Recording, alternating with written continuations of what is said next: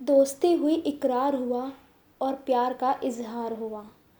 जितनी दफ़ा देखूँ तुझे, तुझसे इश्क हर बार हुआ। सिर्फ़ मेरी ज़िंदगी ही नहीं, मेरा दिल भी तेरे नाम हुआ। तुझसे दिल लगी का आलम तो देख, हमारे इश्क का चर्चा सरेआम हुआ।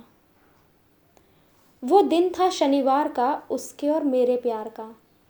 रात के करीब डेढ़ बजे थे और हम एक दूसरे के बारे में सोच रहे थे।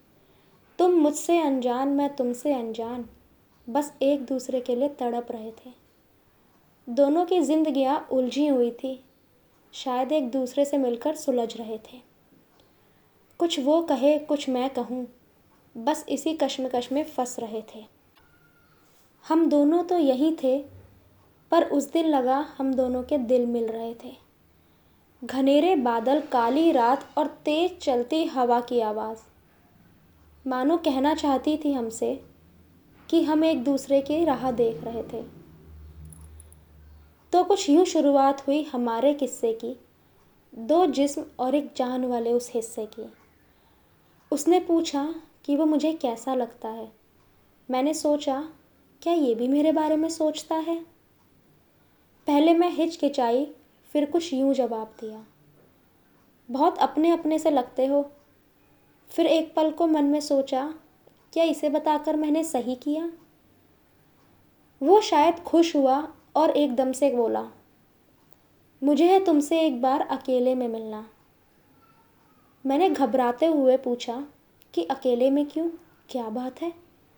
उसने कहा, परेशान मत हो, अब तू अकेली नहीं, हम एक साथ हैं। उसके ये शब्द बिन कुछ बोले, बहुत कुछ कह गए। और पता है, वो रात मेरी आँखों में बस कर रह गई। मैंने खुश होकर, पर थोड़ा सा हिचकिचाहट में पूछा, एक से मतलब?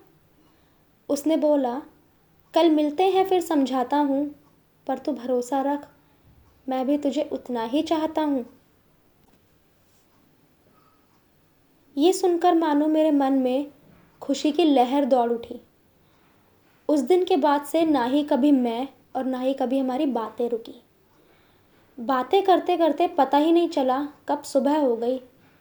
वो जो कल तक अनजान थे, आज शायद मेरे दिल की उससे सुलह हो गई।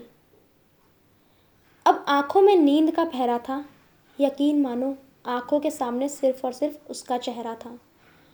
ये सोचकर कि अब शाम में उससे मिलना है, दिल ने बोला, अरे पगली, अब तो तुझे दिन भर जगना है।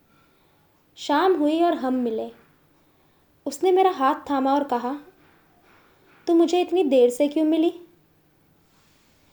ये कहकर उसने मुझे कसकर गले से लगाया और बस उसी वक्त मेरे दिल ने उसे हमेशा के लिए अपनाया।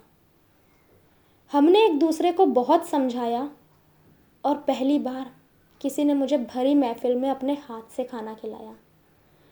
उसकी कुछ आदतें दिल में घर कर गई।